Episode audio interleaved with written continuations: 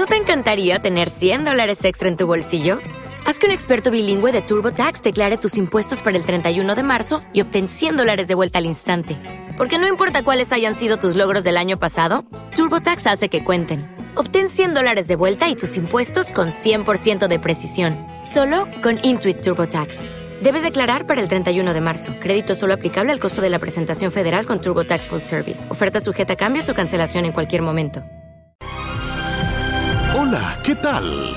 Bienvenidos a En pocas palabras, el podcast de Omar García. En un comunicado, la Alianza Bolivariana para los Pueblos de Nuestra América, Tratado de Comercio de los Pueblos, expresó su solidaridad con el presidente de Brasil, Luis Ignacio Lula da Silva, quien fue declarado persona no grata por Israel, luego de comparar las muertes de palestinos a manos de soldados israelíes en la Franja de Gaza con el Holocausto.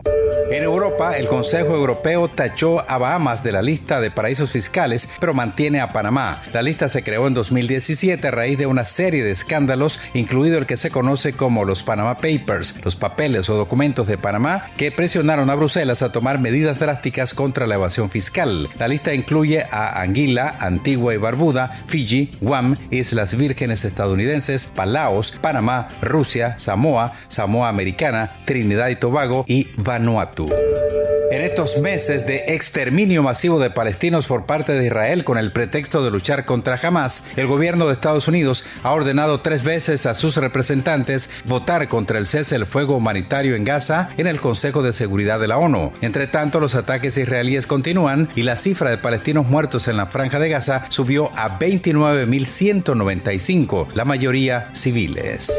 En Nueva York, sede de Naciones Unidas y ante el tercer veto de Estados Unidos, el Programa Mundial de Alimentos de Naciones Unidas confirmó la suspensión de las entregas de alimentos en el norte de Gaza hasta que se pueda llevar a cabo una distribución segura para los trabajadores y para la gente necesitada. En Chile, la primera sala de la Corte de Apelaciones de Santiago revocó la orden de cierre de la investigación adoptada en diciembre para esclarecer las causas de la muerte del poeta y premio Nobel de Literatura Pablo Neruda. La medida surge ante las crecientes sospechas de que habría sido envenenado por la dictadura de Augusto Pinochet en 1973. Su deceso ocurrió el 23 de septiembre de 1973, 12 días después del golpe militar que derrocó al gobierno de Salvador Allende. En Paraguay, el Tribunal de Sentencia de Asunción, presidido por el juez Manuel Aguirre, condenó a un excomisario de la dictadura a 30 años de cárcel por tortura. Dictó su veredicto por unanimidad, en este caso, por hechos ocurridos en 1976. Proclamó que los delitos de lesa humanidad no prescriben en Paraguay. Sin embargo, Torres Romero, de 87 años, no irá a prisión debido a su avanzada edad y cumplirá arresto domiciliario. En Estados Unidos, un informe de 122 páginas involucra a la viuda del asesinado presidente de Haití, Martín, quien resultó herida. Indican que los indicios de implicación de la ex primera dama son suficientes para acusarla y añade que sus declaraciones estaban tan viciadas de contradicciones que dejan mucho que desear y la desacreditan. Joven Almohad, de 53 años, fue asesinado a tiros en su residencia el 7 de julio de 2021 por un comando de más de 20 personas, en su mayoría mercenarios colombianos. 50 personas más están acusadas del magnicidio.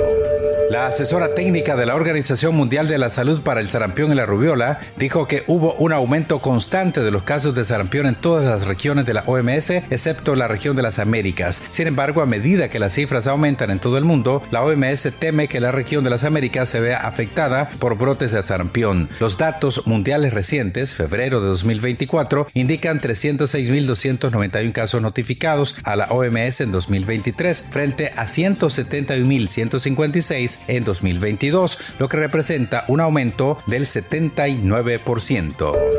La Unión Europea aprobó una operación militar para escoltar barcos mercantes que naveguen por el Mar Rojo ante la amenaza en Yemen de los rebeldes hutíes. La misión no atacará posiciones hutíes, pero sí derribará misiles y drones dirigidos contra las embarcaciones. Por su parte, los hutíes dijeron que no van a cesar sus ataques hasta que termine la ofensiva de Israel contra los palestinos.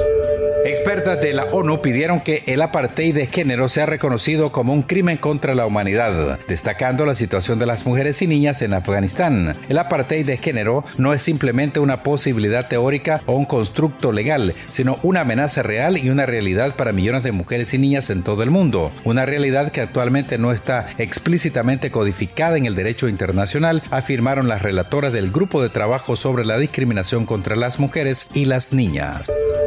En Italia, sobre todo en el norte, se considera entre las regiones más contaminadas de Europa. Por esa razón, en Milán y en otras ocho ciudades de Lombardía, la circulación de los vehículos más contaminantes fue prohibida debido a un nivel muy alto de contaminación en esa región industrial. Lombardía, que alberga numerosas explotaciones agrícolas intensivas, también prohibió esparcir estiércol en los campos, práctica que provoca una fuerte contaminación por nitratos el podcast de Omar García sobre cine, series, libros, estrenos, actualidad internacional, ciencia y tecnología y medio ambiente.